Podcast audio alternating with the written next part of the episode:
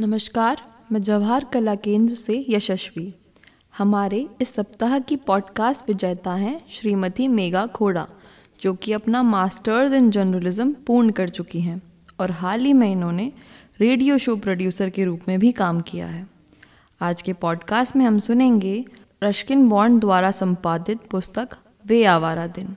इस किताब के पहले पार्ट बेघर के एक गद्य का वाचन श्रीमती मेघा खोड़ा कर रही हैं। तो आइए सुनते हैं वे आवारा दिन के एक गद्य को। दहरा।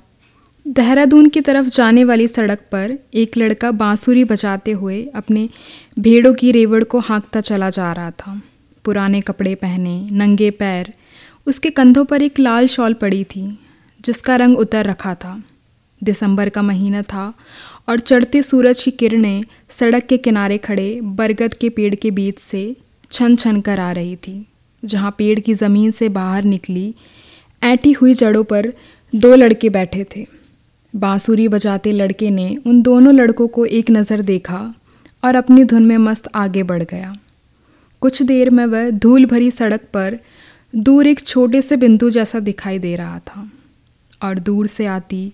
बांसुरी की मंदी से धुन भीड़ों की घंटियों की आवाज़ में और दबी जा रही थी।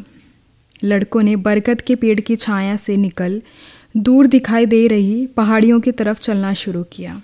शिवालिक की निचली पहाड़ियों की तरफ़ चली जा रही सड़क आगे वीरान पड़ी थी और उसका कोई और छोर नज़र नहीं आ रहा था। उनके कपड़ों, उनकी आँखों और उनके मुँह में धूल ही धूल भर गई थी। सूरज आसमान में और ऊपर चढ़ता जा रहा था और उनकी बगलों से बहते पसीने की धार उनके पैरों तक पहुँच रही थी। बड़ा लड़का रस्ती सत्रह का था। वह अपनी पतली, सूती पतलून की जेबों में हाथ डाले, ज़मीन पर नज़रें गड़ाए रखा था। उसके हल्के भूरे बाल धूल और पसीने से चीमड़ हो गए थे। और तेज़ धूप से झुलसकर उसके गाल और हाथ लाल हो गए थे। उसकी नीली आँखें ख्यालों में डूबी डूबी लगती थीं।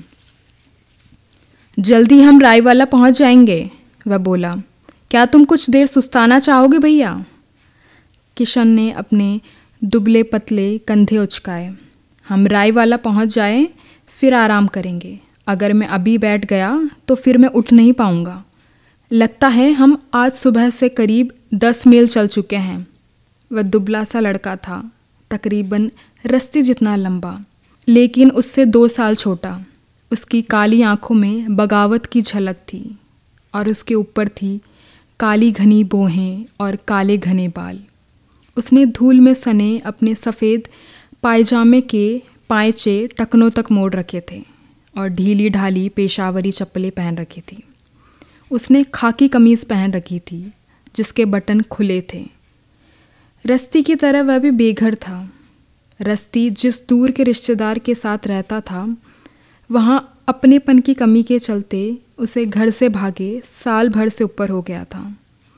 किशन अपने पियक्कड़ बाप से बचने के लिए भागा था।